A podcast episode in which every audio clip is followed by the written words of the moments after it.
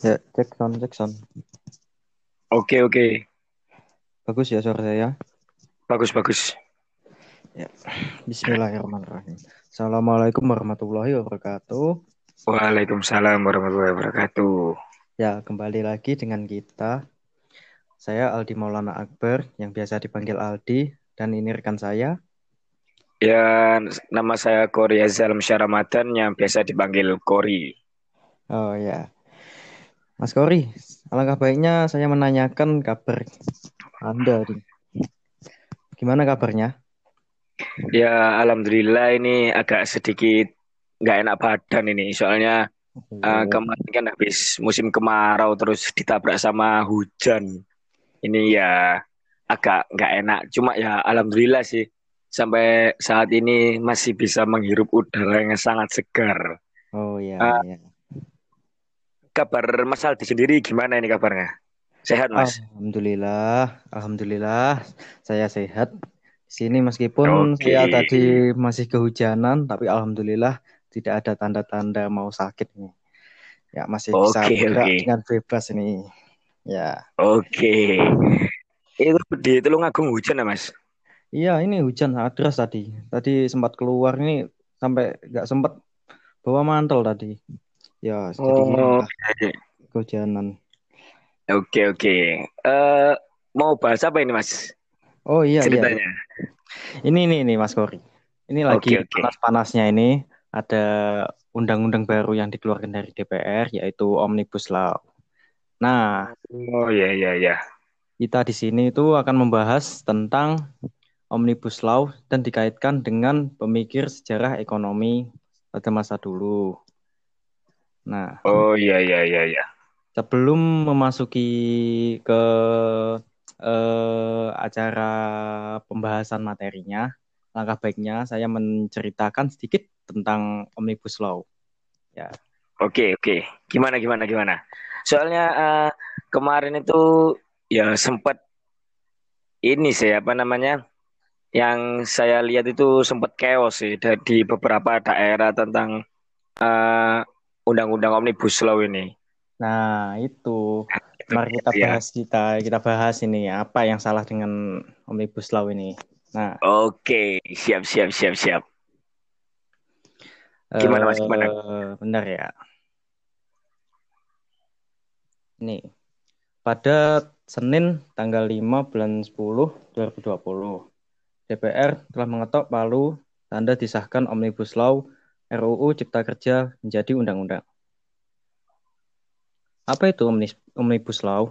Istilah Omnibus Law pertama kali muncul dalam pidato pertama Joko Widodo setelah dilantik sebagai Presiden RI untuk kedua kalinya pada Minggu 20 Oktober 2019.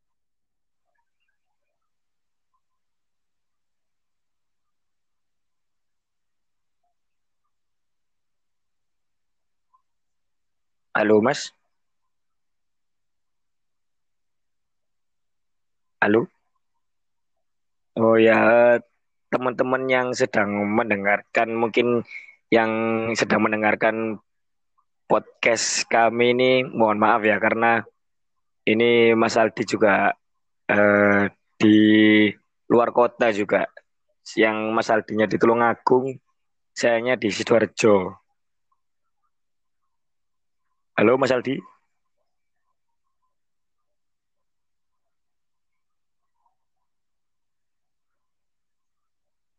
Mas Aldi. Ini mungkin kayaknya ini ya teman-teman eh, untuk yang dengerin mungkin kayaknya Mas Aldi ini terhambat karena koneksi ini ya. Eh, untuk Omnibus Law, oke.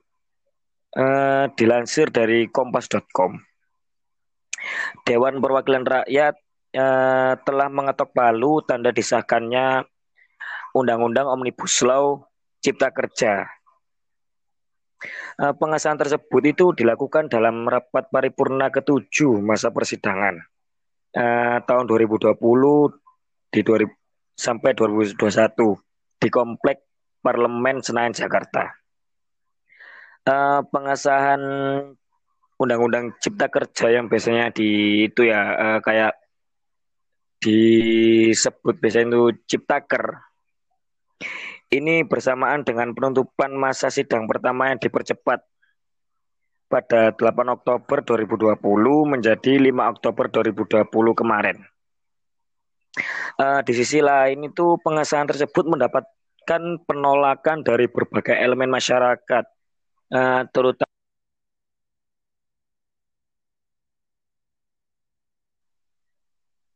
ya dari buruh.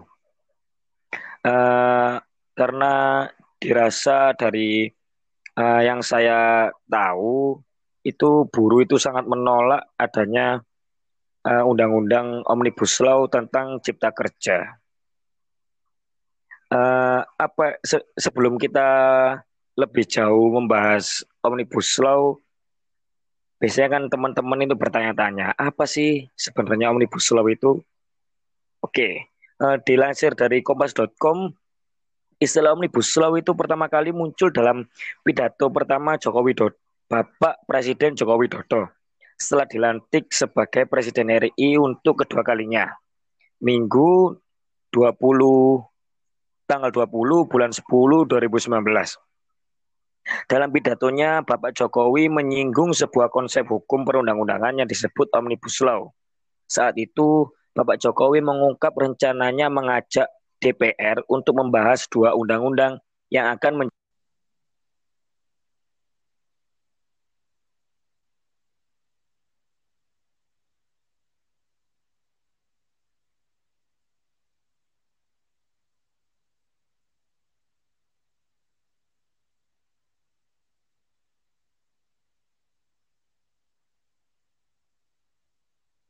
Halo. Halo, halo, cek son. Cek, cek.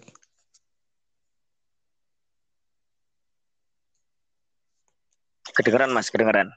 Oh ya ya ya, maaf ya, ini hujan nih, Pak. Gak enak. Iya, nggak apa-apa, nggak apa-apa. uh, maaf ya. Ini gimana iya, nih? Apa -apa. Saya lanjutin apa Mas Kori aja yang lanjutin? Ini nanggung. Oh, ya tak lanjut aja ya. Oh ya udah. Nanti kita diskusikan setelah pembacaan ini. Ya ya ya. Ini kan dilansir dari kompas.com uh, pakar hukum tata negara Fitri Safitri menjelaskan Omnibus Law merupakan sebuah undang-undang yang dibuat untuk menyasar isu besar yang ada di suatu negara.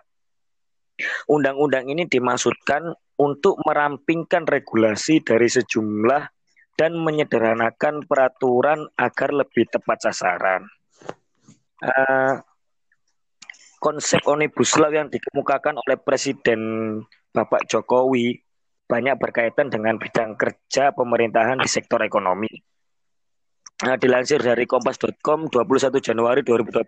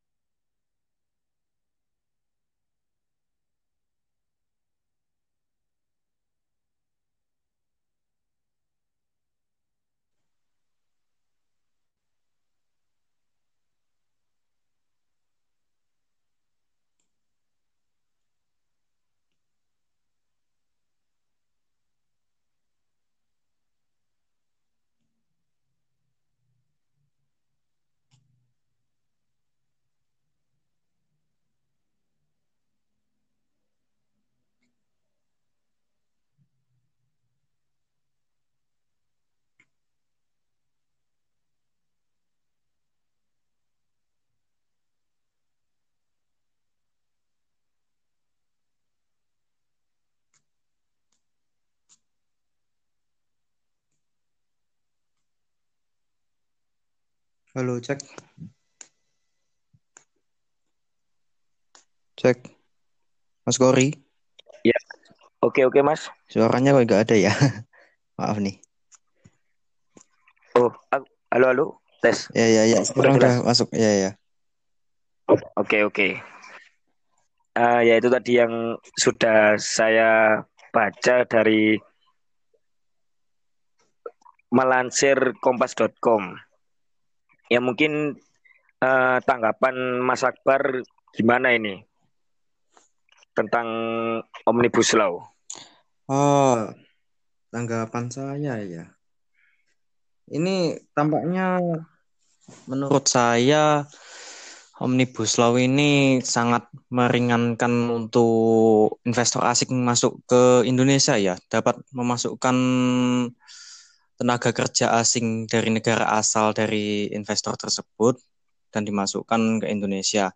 Tapi bukan hanya itu, mereka juga memberikan timbal balik kepada kita, memberikan pelatihan-pelatihan kepada tenaga kerja kita untuk dilatih dengan standar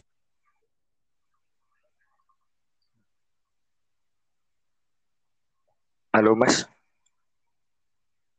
Mas Aldi.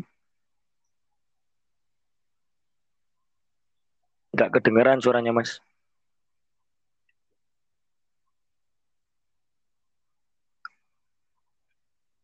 Halo Mas. Ya ini kayaknya Mas Aldi ini terkendala karena sinyal lagi ini ya. Halo, halo, cek cek. Halo halo. Cek. Oh ya.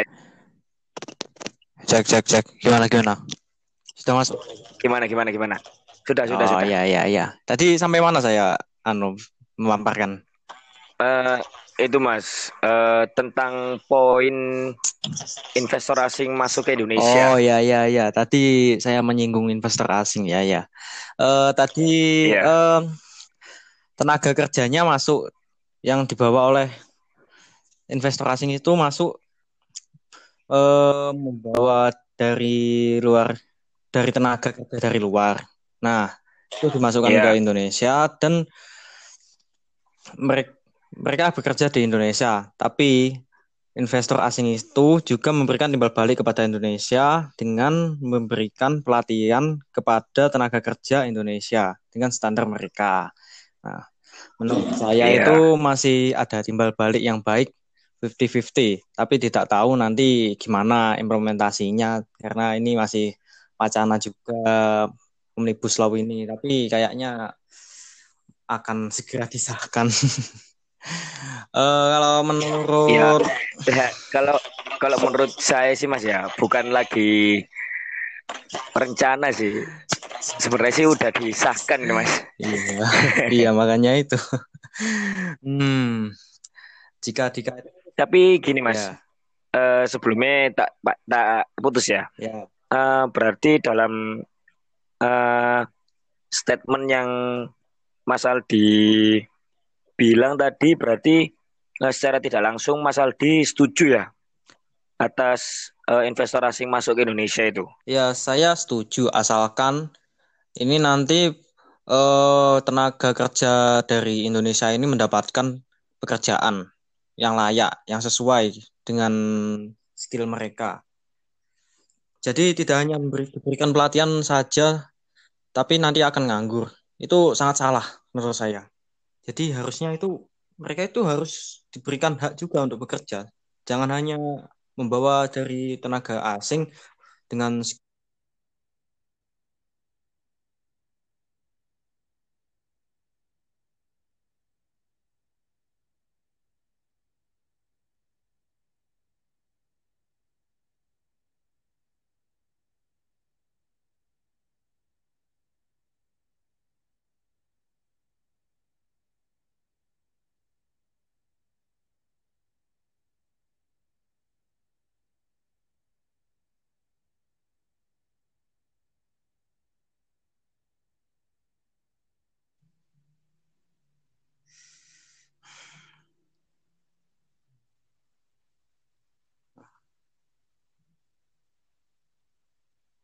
Halo, halo, cek.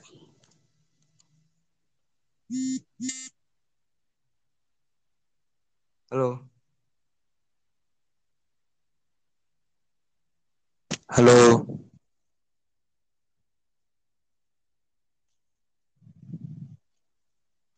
Halo.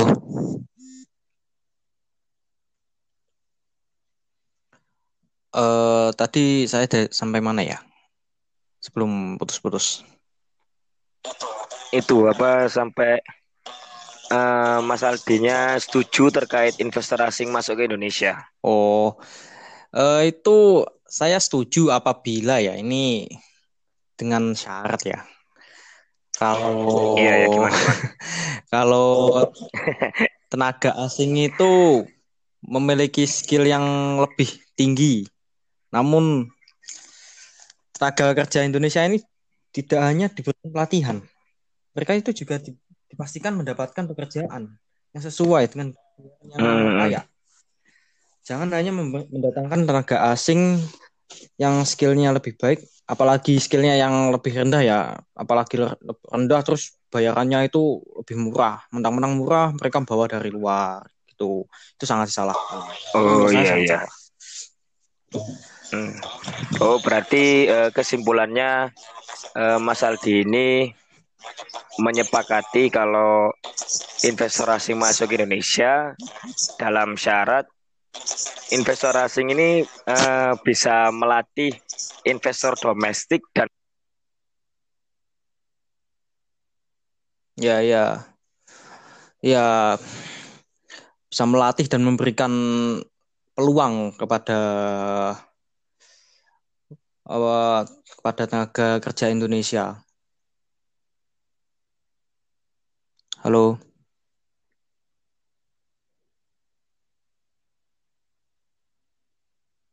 Halo, cek.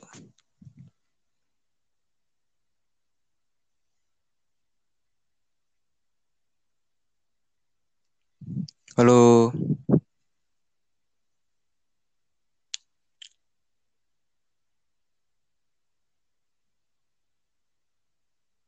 Halo Mas Kori.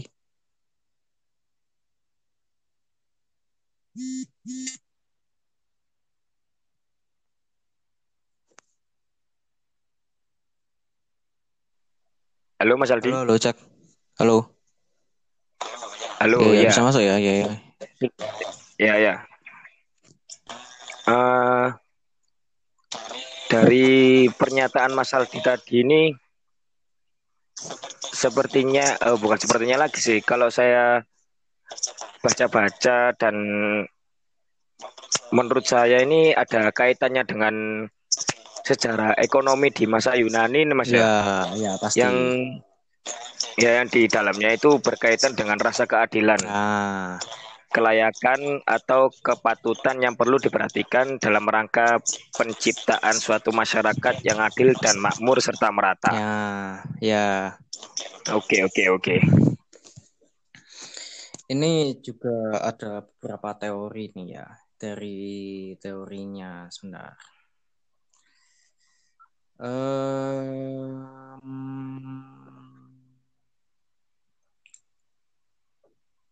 oh ya, C.S. Mill terkait kebahagiaan individu dengan kebahagiaan umum.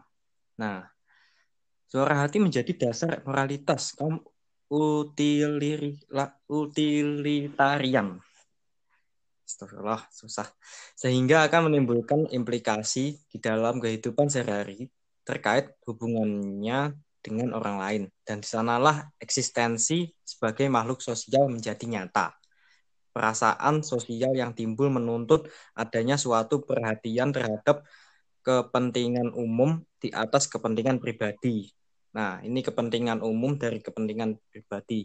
Sehingga eh, para kalau dikait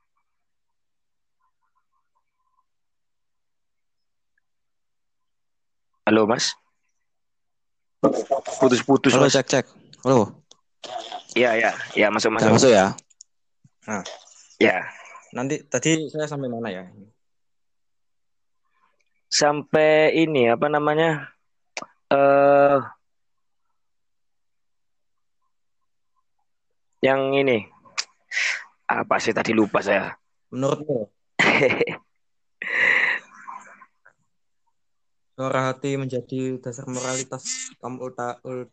ya ya itu ya dari itu ini apa um, perasaan sosial yang timbul menuntut adanya suatu perhatian terhadap kepentingan umum di atas kepentingan pribadi. Ini menurut J.S. Mill.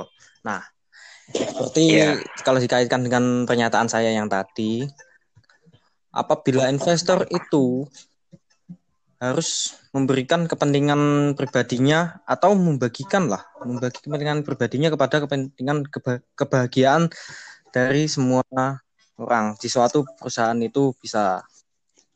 Nah, dengan cara memberikan lowongan-lowongan kerja atau peluang untuk investor lain dan tenaga tenaga tenaga kerja yang lain agar bisa bersaing dengan perusahaan-perusahaan yang lain. Nah, di sinilah keadilan itu dapat ditimbulkan menurut C.S. Mill. Kebahagiaan pribadi itu tidak bisa mengalahkan kebahagiaan bersama. Nah, seperti itu menurut saya. Halo.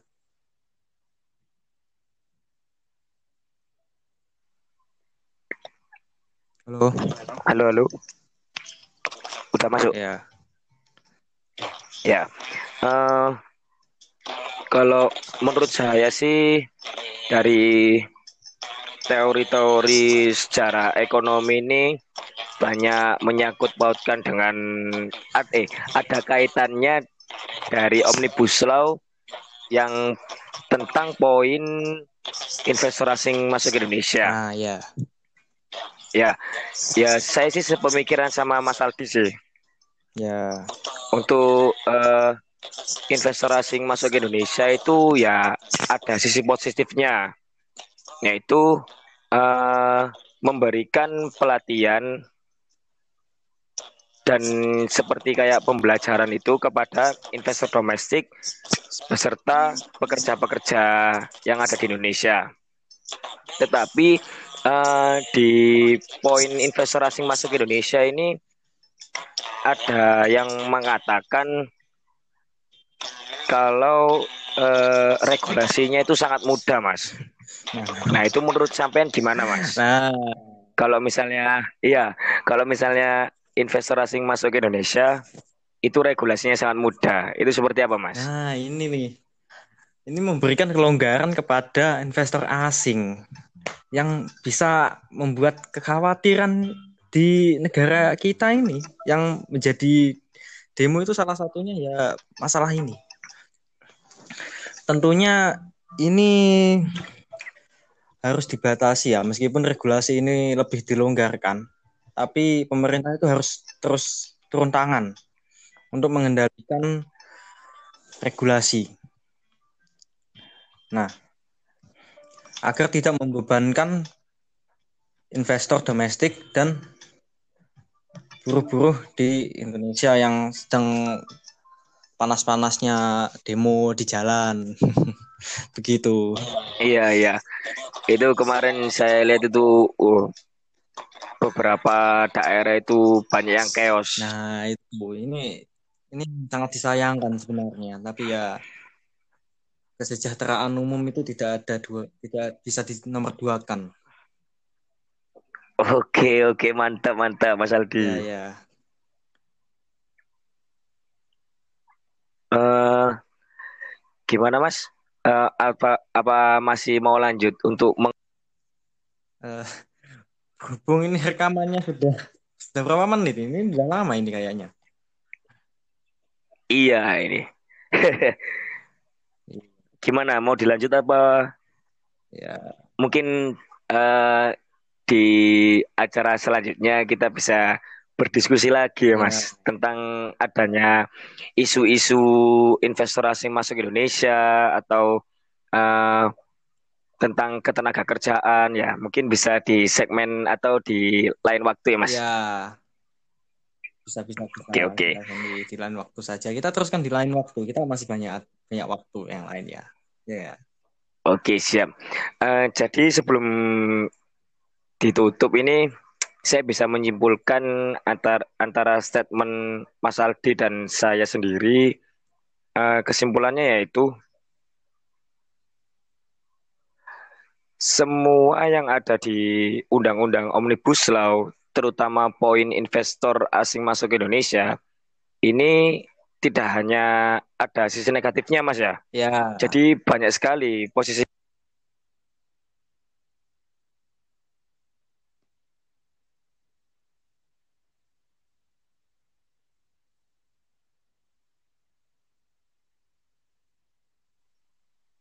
Halo Mas. Halo Cak.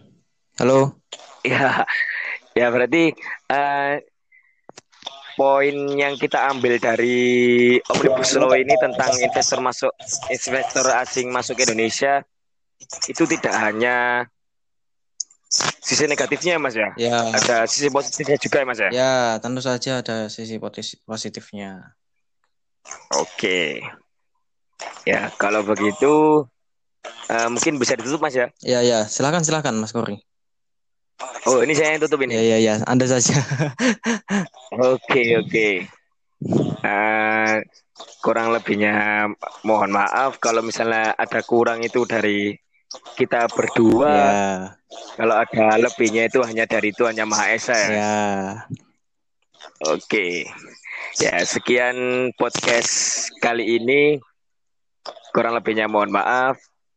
Wassalamualaikum warahmatullahi wabarakatuh. Waalaikumsalam warahmatullahi wabarakatuh. Terima kasih Mas Kori. Ya, sama-sama Mas Aldi. Ya. Salam jempol kejepit. Ya. Kori dan Mas Aldi pamit. Asik.